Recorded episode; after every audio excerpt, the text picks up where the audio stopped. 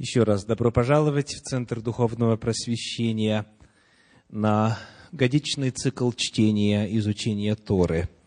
Сегодня у нас третья недельная глава Торы, которая начинается в первом стихе 12 главы книги «Бытие» и заканчивается последним 27 стихом 17 главы книги «Бытие». Бытие 12.1-17.27. Сегодня мы с вами сосредоточим свое внимание на изучении отрывочка из 14 главы. 14 глава, стихи с 18 по 20. Если у вас есть возможность открыть, сделайте это, пожалуйста, чтобы текст Священного Писания был у вас перед глазами. Бытие 14 глава, стихи с 18 по 20. «И Мелхиседек, царь Салимский, вынес хлеб и вино. Он был священник Бога Всевышнего. И благословил его и сказал, «Благословен Авраам от Бога Всевышнего, владыки неба и земли, и благословен Бог Всевышний, который предал врагов твоих в руки твои». Авраам дал ему десятую часть из всего. Личность Мелхиседека давно интересовала исследователей.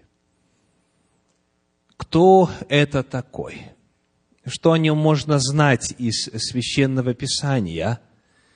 Каково происхождение этой личности? Человеческая личность ли это? Или духовная личность? Сегодня мы попытаемся посмотреть на эти вопросы. Итак, начнем с простого. Мелхиседек. Что значит это слово? Мелхиседек. Часто полагают, что это имя. Вот есть Василий, есть Петр, есть Иван и есть Мелхиседек. Оказывается, это не так. Мелхиседек – это не имя – Мелхиседек – это титул. И означает он следующее. В оригинале, в древнееврейском языке, здесь целых три слова. И значит, это «мой царь праведности». «Мой царь праведности». Или, как говорит послание к евреям, 7 глава, первые два стиха, следующие. Послание к евреям, 7 глава, первые два стиха. «Ибо Мелхиседек, царь Салима, священник Бога Всевышнего, тот, который встретил Авраама и благословил его, возвращающегося после поражения царей, которому и десятину отделил Авраам от всего.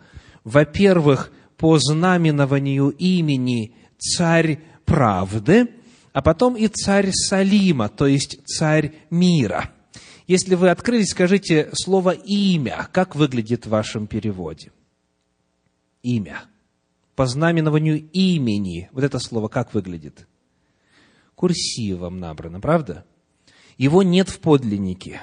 То есть Мелхиседек – это не имя – и, к сожалению, в результате того, что в синодальном переводе во втором стихе седьмой главы послания к евреям стоит имя, по знаменованию имени или по значению имени, а, так часто это и воспринимают, как имя человека. Это титул Мелхиседек, царь праведности. Вот о какой личности идет речь. Представляете, если он царь, значит, соответственно, под ним царство. И если он царь правды или праведности, если точнее, то это означает, что он правит царством праведности. Он правит царством правды. То есть речь идет о том, что в царстве его знают волю Божью, в царстве его праведно поступают. А это 19 век до нашей эры. Это время патриарха Авраама, того, кто первым из всех людей в Священном Писании назван евреем. Здесь же, в 14 главе, в 13 стихе, Бытие 14 глава 13 стих говорит, «И пришел один из уцелевших и известил Авраама еврея». Известил о том, что Лот, его племянник, его семья и так далее захвачены в плен. Так вот, на земле только один еврей существует, согласно этому заявлению. Еще нет народа Божия как такового, как мы привыкли о нем думать, а есть на земле целое царство. Царство, где правитель титулован словами «царь праведности». И потому нам интересно будет сегодня задать вопрос, откуда такое царство могло появиться? Многим иногда кажется, что Авраам-то сам даже был чуть ли не язычником. И вот Бог решил, нравится мне сей человек, возьму и произведу от него великий народ, и вот этому народу дам Тору, и вот они уже будут знать волю Божью, будут, будут жить по заповедям Божьим. А тут вдруг оказывается, помимо Авраама, царь праведности. И в древности, если царь праведен, царство праведно. Если царь беззаконник, то царство беззаконное. То есть личность царя определяет духовное состояние народа, правда? Итак, вот первое, что мы узнаем об этой личности. Это титул. Царь праведности. Где же он правит? Он царь Салима. Царь Салима. Что это такое? Давайте прочитаем в 75 главе книги Псалтирь первые два стиха. Псалом 75, первые два стиха. Начальнику хора на струнных орудиях Псалом Асафа. Песня. «Ведом в Иудее Бог, у Израиля велико имя Его, и было в Салиме жилище его и пребывание его на Сионе. Итак, какое место на земле обозначается словом Салим? Гора Сион. Гора Сион, рядышком с которой находится гора Мориа, они соседствуют. Это место, где город Иерусалим находится. Слово «салим», как мы видим, обозначает не просто какую-то идею, вот как царь мира, в смысле царь хороших взаимоотношений. Нет, он царь конкретного географического места. Он царь города Салима. Само слово Иерусалим означает не что иное, как город Салим. То есть первая часть этого слова Иеру означает город, ну и Салим – мирный. Таким образом, Салим или Иерусалим – это обозначение того же самого, одного и того же самого места. И мы читали с вами в послании к евреям о том, что царь Салима, то есть царь мира – это слово «салим» в оригинале «шалем». «Шалем» э, означает «мир» или «мирный». Если вы откроете словарь, то вы обнаружите, что там, где предлагается значение слову «шалем», сказано «это название места, это сокращенное название Иерушалаем», то есть город Иерусалим. Таким образом, из того, что мы знаем из Священного Писания касательно первого царя Иерусалима, им был вот как раз этот царь, который носил титул Мелхиседек. Он правил в конкретной местности. Это реальный город. И что интересно, что археологами были найдены записи египетские – записи, которые датируются XIX веком до нашей эры, где этот город, Шалем, или Иерусалим упоминается. И описывается, что тогда им правили амарейские цари. То есть, у нас есть и библейский рассказ, который описывает время Авраама, 19 век до нашей эры, и также и внебиблейские свидетельства, египетские надписи, которые говорят о том, что это был реальный город. Итак, что на этом месте происходило памятного? Помимо того, что там жил Мелхиседек. Там произошло на горе Муриа, которая соседствует с Сионом, представляя собой единый горный комплекс. Там произошло заклание Агнца, который был заклан вместо Исаака, сына Авраама. Там, на этой горе, была принесена заместительная жертва. Там, на том месте, был позже построен храм в Иерусалиме. Это очень известное, памятное место. Так вот, Мелхиседек вот там именно правил. Еще задолго до того, как этот город стал принадлежать евреям, стал принадлежать израильтянам, там жили люди, знавшие волю Божию и жившие по Божьим законам, по Божьей праведности. Что еще мы узнаем о Мелхиседеке? Во-первых, мы выяснили, что это титул, что там целое царство, что это реальный город, реальная конкретная местность. И дальше он назван как священник Бога Всевышнего. Священник Бога Всевышнего. Это первое упоминание священства на страницах Слова Божия. И таким образом мы узнаем о том, что еще тогда, в то время, существовал институт священства. То есть, существовала организация священнодействия. Согласно Священному Писанию, никто сам себя священником назначить не имеет права. Так? Никто сам собой не приемлет такой чести. Если вы конспектируете, вы можете записать послание к евреям. Послание к евреям. Сейчас скажем, какие стихи.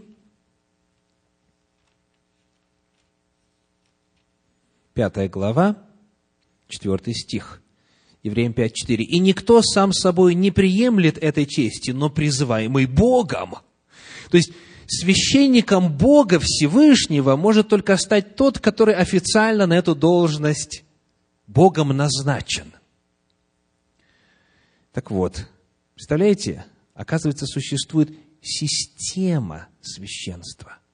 То есть, люди, которые назначаются священниками по Божьему замыслу, существует институт священства. А это означает, что то, что Господь позже в письменном виде представит через Моисея народу Божию на горе Синай, не было чем-то новым, не было новым явлением в истории человечества. То есть вот те законы о священниках и о том, как им служить, и как жертвы приносить, и все прочее, все это было известно задолго до этого. Институт священства существовал в Салиме, в Иерусалиме, по крайней мере, согласно сегодняшнему повествованию, за четыре столетия до вывода Израиля из египетского рабства.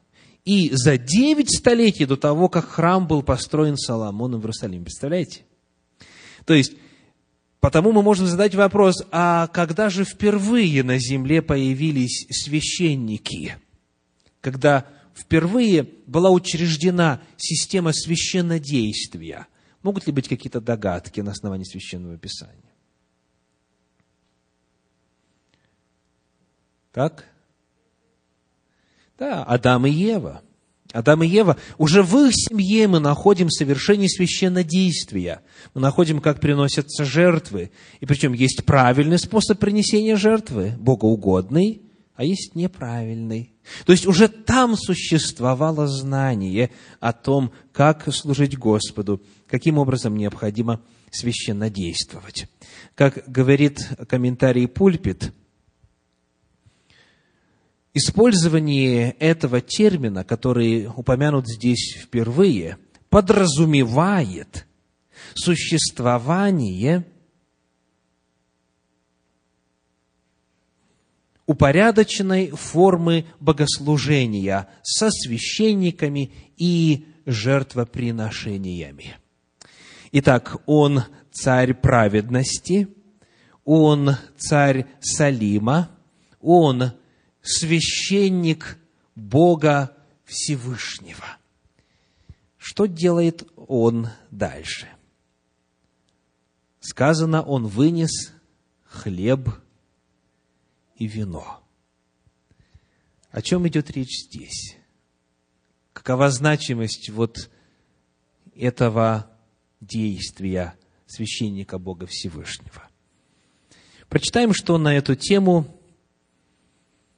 пишет один из древнейших документов в иудаизме Берешит Раба, намеком сказано, указал Мелхиседек Аврааму на хлебные приношения и возлияние вином, которые там, в Шалеме, то есть в Иерушалаиме, будут совершать его сыновья. При исследовании книги Левит мы узнаем, что когда приносилось хлебное приношение, оно сопровождалось возлиянием вина. То есть хлеб и вино – это часто встречающийся атрибут системы жертвоприношений, системы служения во святилище. То есть, таким образом, то, что совершает здесь Мелхиседек, это не просто, как у нас на Руси говорят, хлеб да соль да, как гостеприимство. Потому что Авраам в этом не нуждался. Он только что отнял добычу у коалиции из могущественных царей. У него добычи там очень много. То есть он в хлебе насущном не нуждается. Речь идет о том, что Мелхиседек, будучи священником Бога Всевышнего, совершает обряд. Обряд который затем позже подробно будет расписан в книге Левит. Он совершает священное действие. Он вынес хлеб и вино. И далее сказано, он благословляет Авраама и затем благословляет Всевышнего. Итак, вот эта часть, прерогатива благословлять, она достойна нашего особого внимания. Давайте посмотрим на шестую главу книги «Числа». Числа, шестая глава, стихи с 22 по 27. Шестая глава, с 22 по 27. «И сказал Господь Моисею, говоря, «Скажи Аарону и сынам его, так благословляйте сынов Израилевых, говоря им, да благословит тебя Господь и сохранит тебя, да презрит на тебя Господь светлым лицом своим и помилует тебя. Да обратит Господь лицо свое на тебя и даст тебе мир. Так пусть призывают имя мое на сынов Израилевых, и я благословлю их. Во время дарования Торы Господь повелел, чтобы слова благословения произносили Аарон и его сыновья, то есть священники. Вот именно вот эти слова благословения произносили люди, специально для этого назначенные. И в книге Второзаконие, например, в 10 главе 8 стих на эту тему сообщает. Второзаконие, 10 глава, 8 стих. «В то время отделил Господь колено Левина, чтобы носить ковчег завета Господня, предстоять пред Господом, служить Ему и благословлять именем Его, как это продолжается до сего дня. То есть, вот колено Левия, а точнее представители колена Левия, Аарон и его потомки, они были отделены для того, чтобы благословлять. И Господь говорит, когда они будут это делать, я буду благословлять. То есть, иными словами, сравнивая то, что делает Мелхиседек – и то, что позже написано в Торе, мы видим, что он выполняет священческие функции в соответствии с тем, что Господь позже запишет, запишет письменно в Торе. И вот этот момент особенно обращается, или на этот момент особенно обращается наше внимание в послании к евреям в 7 главе. Евреям 7 глава, стихи с 4 по 7. «Видите, как велик тот, которому и Авраам, патриарх, дал десятину из лучших добыч своих. Получающие священство из сынов Левиных имеют заповедь брать по закону десятину с народа, то есть со своих братьев, хотя и сии произошли от чресл Авраамовых. Но сей, не происходящий от рода их, получил десятину от Авраама и благословил имевшего обетование. Без всякого же прикословия меньший благословляется большим. То есть, речь идет о том, что вот этот человек с титулом Мелхиседек был больше, выше, значимее Авраама Патриарха в духовном отношении. Представляете себе? То есть, его высоты несравнимы были с высотами Авраама, хотя Авраам друг Божий. Вновь удивительный факт, который показывает, что на земле существовало и богопоклонение – и литургия, и священнодействие, и жертвоприношения в соответствии с Божьими законами, которые еще тогда не были записаны.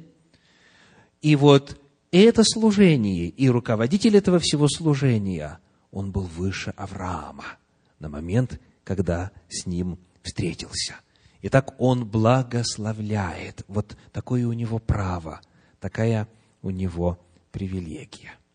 И последнее, что важно отметить, это то, что Мелхиседек принимает десятину.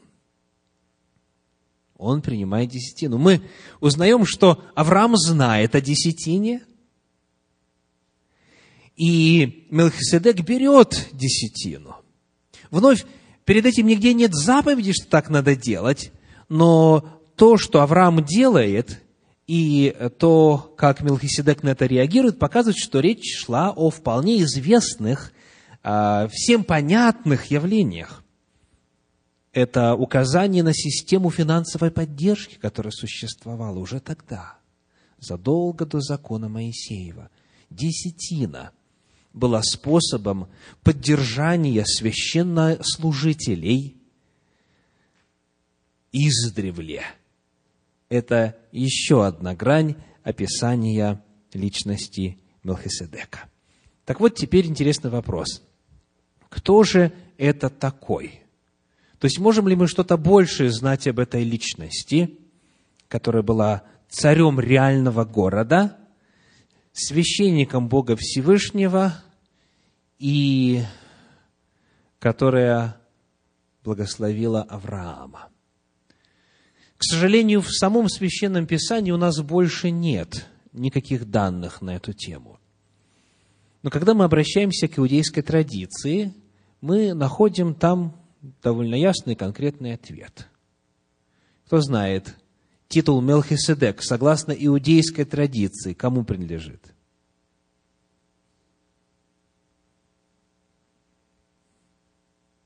Никто не знает?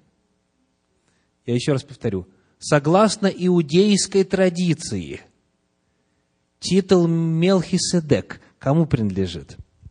Читаем. Агада гласит, это Шем, сын Ноаха. Говоря по-русски, это Сим, сын Ноя. Официальная точка зрения в иудаизме касательно того, кто же носил титул Мелхиседек, заключается в том, что это был Сима. Это был именно Сим, сын Ноя. Повторю, из Библии нам об этом неизвестно. Мы не знаем, так это или нет. Но очень интересно попытаться сейчас немножечко произвести арифметические подсчеты и посмотреть, мог ли Сим быть Мелхиседеком или нет. Давайте откроем с вами 11 главу книги «Бытие». Бытие, 11 глава. Прочитаем стихи 10 и 11. Бытие, 11 глава, стихи 10 и 11. здесь описывается родословие Сима и всех тех, кто в роду Сима продолжал сохранять познание об истинном Боге. Итак, Бытие 10 глава, стихи 10 и 11. «Вот родословие Сима. Сим был ста лет и родил Арфаксада через два года после потопа». Значит, сколько ему было лет, когда потоп настал? Сколько? Девяносто, ну, может быть, восемь может быть, чуть меньше. Все зависит от того, сколько шел потоп. Ну, давайте скажем, 98. Или чуть больше, да? Итак, Сим был 100 лет и родил Арфаксада через два года после потопа. По рождению Арфаксада Сим жил 500 лет и родил сынов и дочерей. Итак, он прожил после потопа сколько? 502 года. Через два года родил Арфаксада, и еще после этого родил, в смысле, прожил 500 лет. Итак, 502 года. Он жил 98 лет до потопа и 502 года после потопа. Всего прошел 600 лет. Ну и теперь по хронологии 11 главы мы можем подсчитать, сколько кто жил дальше и сколько прошло времени от момента потопа до того момента, когда родился Авраам. Готовы считать? Сказано, 12 стих. Арфаксад жил 35 лет и родил Салу. То есть у нас два года плюс 35. Дальше. 14 стих. Сала жил 30 лет и родил Евера. Еще прибавляем 30. Далее. 16 стих. Евер жил 34 года и родил Фалека. Еще 34 прибавляем. Затем Фалек 30, Рогав 32, Сирух 30, Нахор 29 и Фара 130. То есть, когда родился Авраам, Фаре было 130 лет. Подсчеты мы делали в минувшем году, или, может быть, даже два года назад. Я сейчас к этому не возвращаюсь. Вы можете проверить. Всего получается 352 года. 352 года. То есть, от потопа до рождения Авраама прошло 352 года. А Сим жил после потопа сколько? 502 года.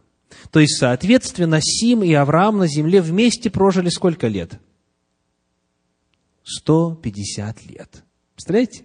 Сим и Авраам жили вместе на земле в течение 150 лет.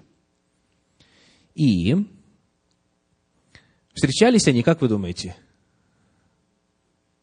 По крайней мере, тогда, когда Авраам, как пишет 22 глава книги «Бытие», пошел на гору Мария, там они точно должны были встретиться. То есть, если бы Господь вас направлял в землю, где живет ваш пра-пра-пра-пра-пра-прадедушка, я думаю, вы обязательно бы его навестили. По крайней мере, тогда. Я думаю, что они и до того общались, и чаще общались. Но как бы то ни было, фактом является то, что Сим, который был представителем допотопной цивилизации, тот, который прожил события или пережил события потопа, который слышал проповедников древности, который слышал, например, проповедь Мафусала, а Мафусал слышал проповедь самого Адама, Адама, который еще в Эдемском саду гулял до грехопадения. Вот он был современником Аврааму на протяжении 150 лет. Сколько лет прожил Авраам?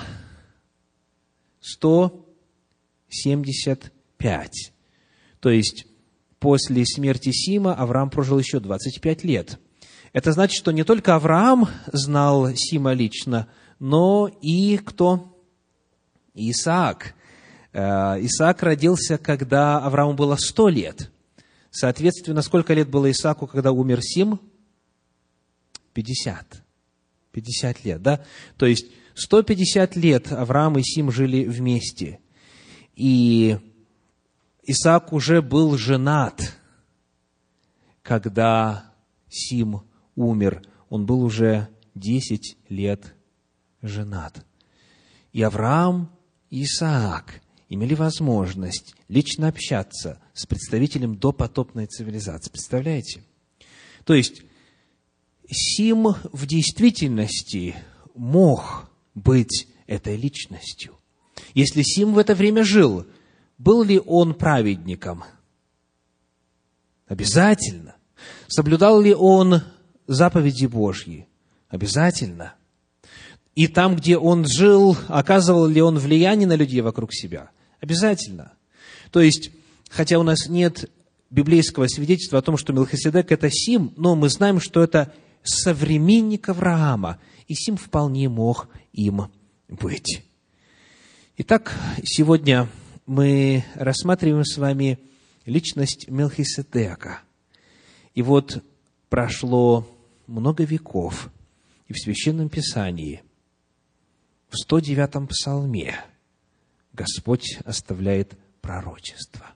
Псалом 109, мы прочитаем там стихи, начиная с первого. Псалом 109.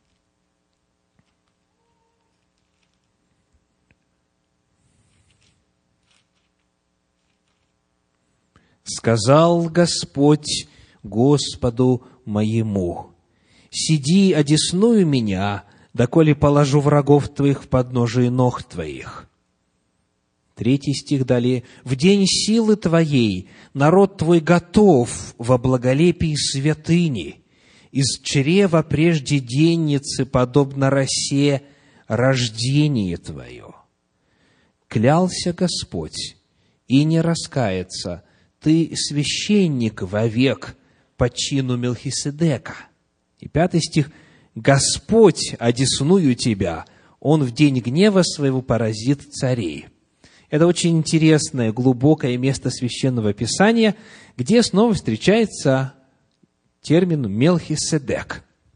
То есть дважды в Танахе, в книгах, написанных до нашей эры, дважды встречается это слово. И давайте посмотрим, о чем этот 109-й псалом. Во-первых, мы находим в первом стихе такую интересную фразу «Сказал Господь Господу моему». Здесь используются два божественных имени. В первый раз Господь – это четырехбуквенное священное имя, которое у нас переведено как Иегова, сущий. То есть сказал Иегова, кому? Господу в оригинале Адонай. Адонай. И это термин, который тоже переводится как Господь. Так вот, вот это слово Адон или Адонай, Адон термин относится как к Всевышнему, так и к людям. То есть вот Адон – это господин.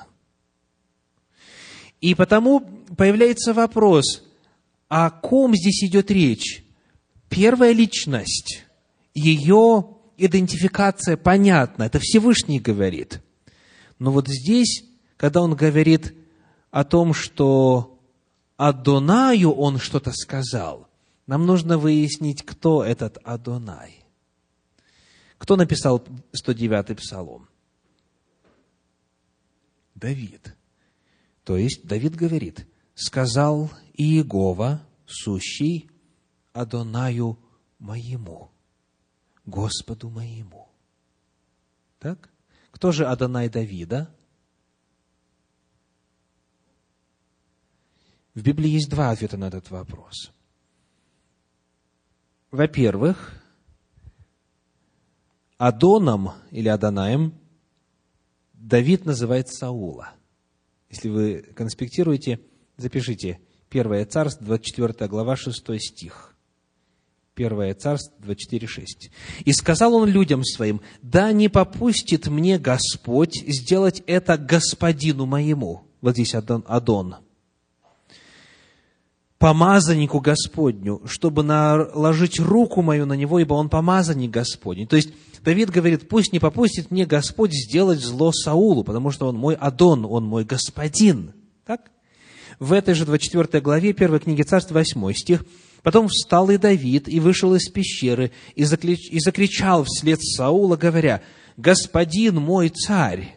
И снова Адон в оригинале. Саул оглянулся назад, и Давид пал лицом на землю и поклонился ему.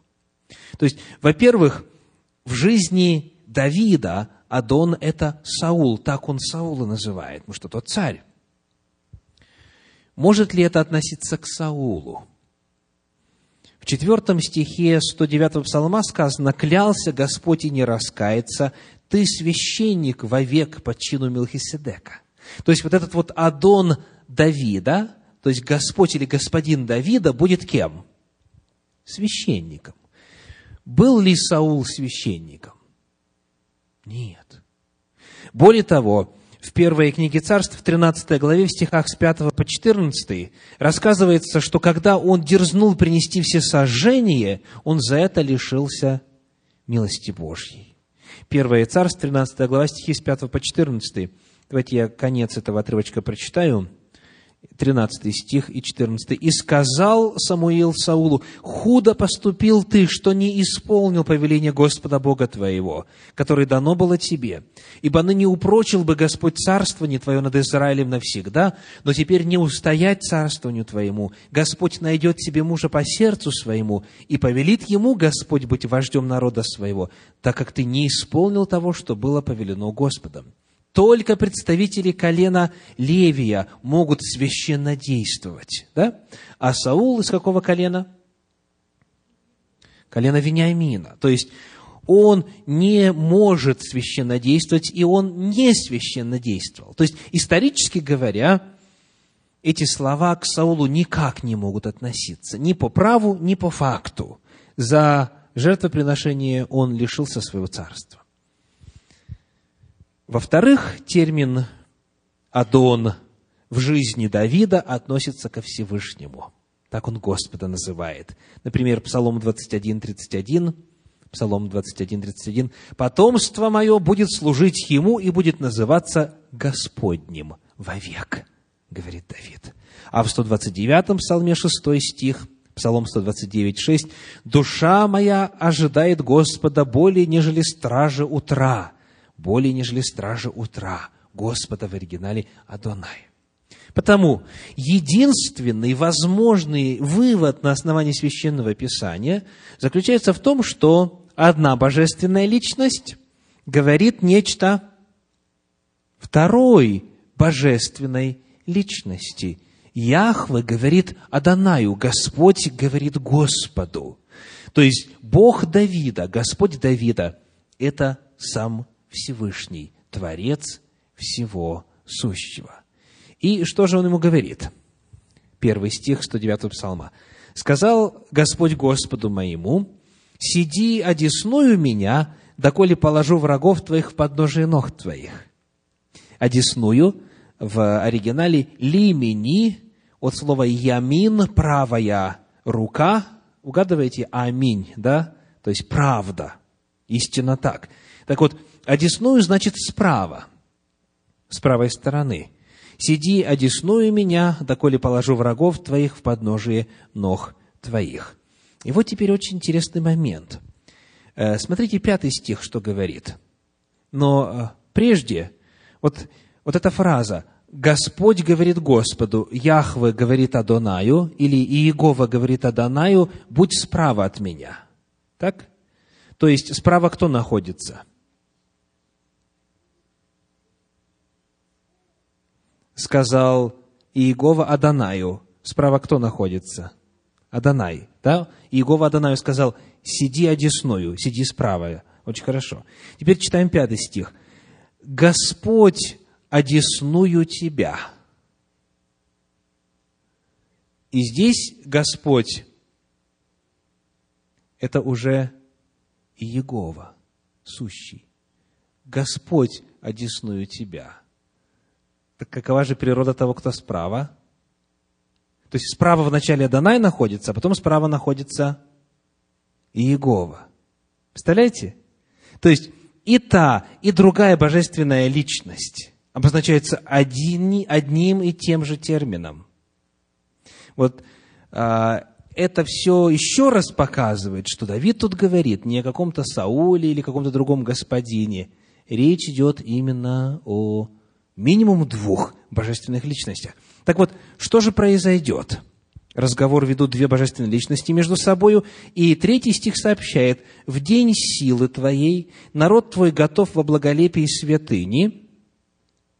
И дальше, «Из чрева прежде денницы подобно росе рождение твое». Этот стих довольно труден для перевода, потому в разных переводах по-разному мысль передается. Вот, например, я привожу вам два еврейских перевода. Один из них Давида и Осифона. «От чрева, от зари, тире, тебе роса юности твоей». От чрева, от зари, тебе роса юности твоей. А перевод Мира Левинова, тоже иудейский перевод, говорит, еще от чрева матери, зари дней твоих, от росы детства твоего. То есть, так или по-другому, все равно фактом является то, что у этой личности будет что? Рождение, детство, юность там и так далее. То есть, представляете, вот этот вот Иегова, этот сущий, этот Господь, этот Всевышний, он должен что? Родиться. Он должен родиться. И, родившись, он станет, как говорит четвертый стих, станет священником по чину Мелхиседека. Но прежде давайте удостоверимся, что Священное Писание в действительности говорит о том, что Всевышний станет младенцем. Господь должен родиться и развиваться как ребенок. Упоминается и рождение, и ранние годы. Ну, хотя бы один э, текст. Книга пророка Исаии, 9 глава, 6 стих. Исаии 9, 6. «Ибо младенец родился нам, сын дан нам, владычество на раменах его, и нарекут имя ему чудный советник, Бог крепкий, Отец вечности, князь мира. Вы можете себе представить? Младенец называется как? Бог крепкий и Отец вечности. То есть Он время создал. Тот, кто создал время, теперь является в образе младенца.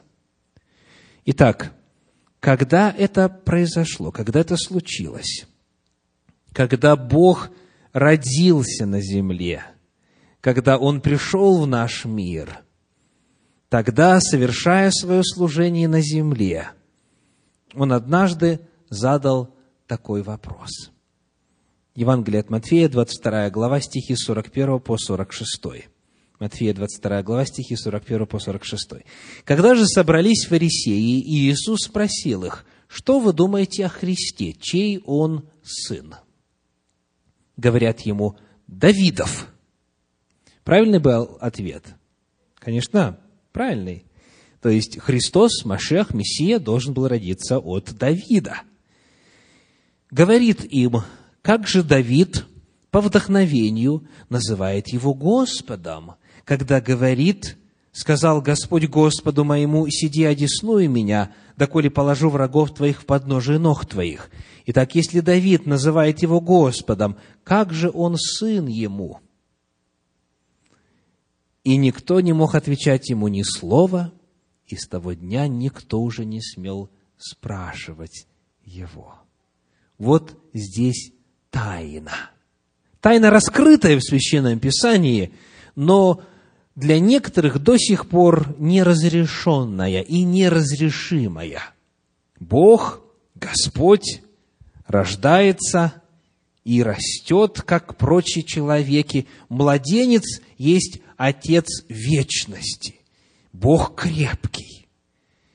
Вот что оставлено в пророчестве в контексте Мелхиседека. И, так, и когда этот младенец вырастет, он, читаем 4 стих 109 псалма, «Клялся Господь и не раскается, ты священник вовек по чину, Мелхиседека. По чину означает по тому же порядку, по тому же устройству, по той же схеме, по тому же механизму, что и Мелхиседек. Итак, смотрите, Мелхиседек не является божественной личностью. Он является человеческой личностью, современником Авраама. Но когда Господь явится и станет человеком, он будет служить по чину, то есть по тому же образу, точно так же, по той же природе, по тому же механизму, как и в свое время Мелхиседек. И это произошло. Послание евреям, 7 глава, 1 и 3 стиха. «Ибо Мелхиседек – царь Салима, священник Бога Всевышнего, тот, который встретил Авраама и благословил его, возвращающегося после поражения царей, которому и десятину отделил Авраам от всего, во-первых, по знаменованию имени, царь правды, а потом и царь Салима, то есть царь мира, без отца, без матери, без родословия, не имеющий ни начала дней, ни конца жизни, уподобляясь, подчеркиваю это слово, уподобляясь Сыну Божию, пребывает священником навсегда. То есть в Слове Божьем намеренно ничего не сказано об отце, о матери Мелхиседека, о его родословной, о начале жизни, о конце жизни. То есть повествование о нем дано вот специально так, обрывочно, чтобы он в этом повествовании был подобен – был бы подобен Сыну Божию, истинному Богу, тому, который назван и Адонаем, и сущим, и Иеговой, тому, который родился, вырос, и, когда пришло время, стал первосвященником по чину Мелхиседека.